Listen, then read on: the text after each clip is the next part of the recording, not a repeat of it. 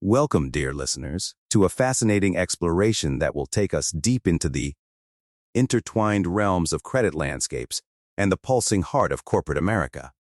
As we set out on this auditory journey, let's think about the immense waves of credit that flow through the arteries of our economy, bringing life to countless ventures.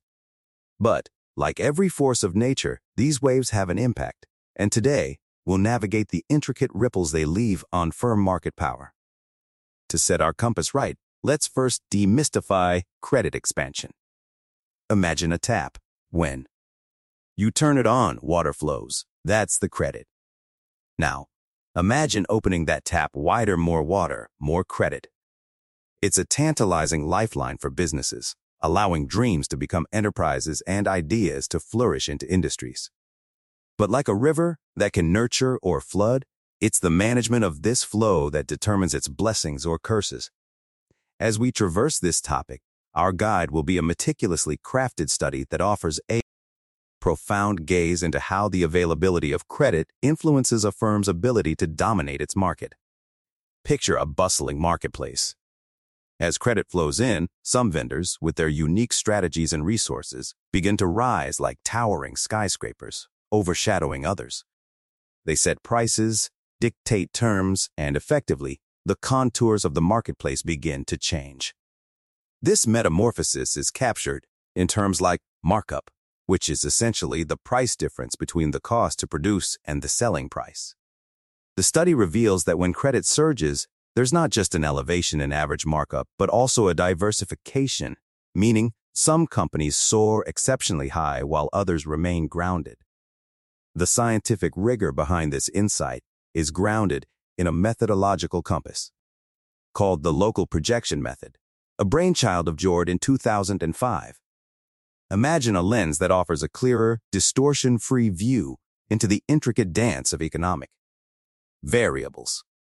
Such robust tools aid in unwrapping the dynamic bond between variables like the aggregate markup and another critical actor on our stage household debt.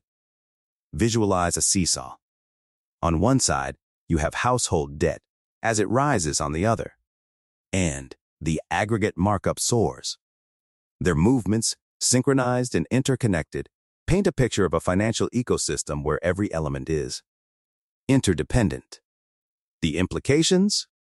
They echo in boardrooms and government chambers. For the policymakers, the guardians of our economic order, it's a clarion call to tread with caution. Every rush of credit can empower firms, but it's a double-edged sword. For businesses, the landscape of credit isn't just an opportunity. It's a strategic realm affecting their very DNA, from pricing to market stature. In summing up our expedition today, this intricate ballet of credit, market power, and firm dynamics isn't just academic jargon. It's the rhythm of modern economies.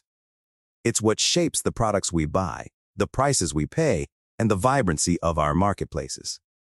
We recommend diving deeper into this ocean of knowledge with the study Credit Expansion and Markups by Yili Chien, Hyungsuk Lee, and Junsang Lee, a guiding light in these complex waters. Thank you for embarking on this enlightening voyage with us.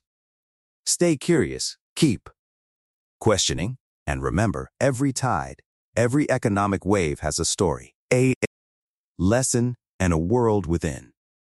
Until our paths cross again in this vast universe of knowledge, fare thee well.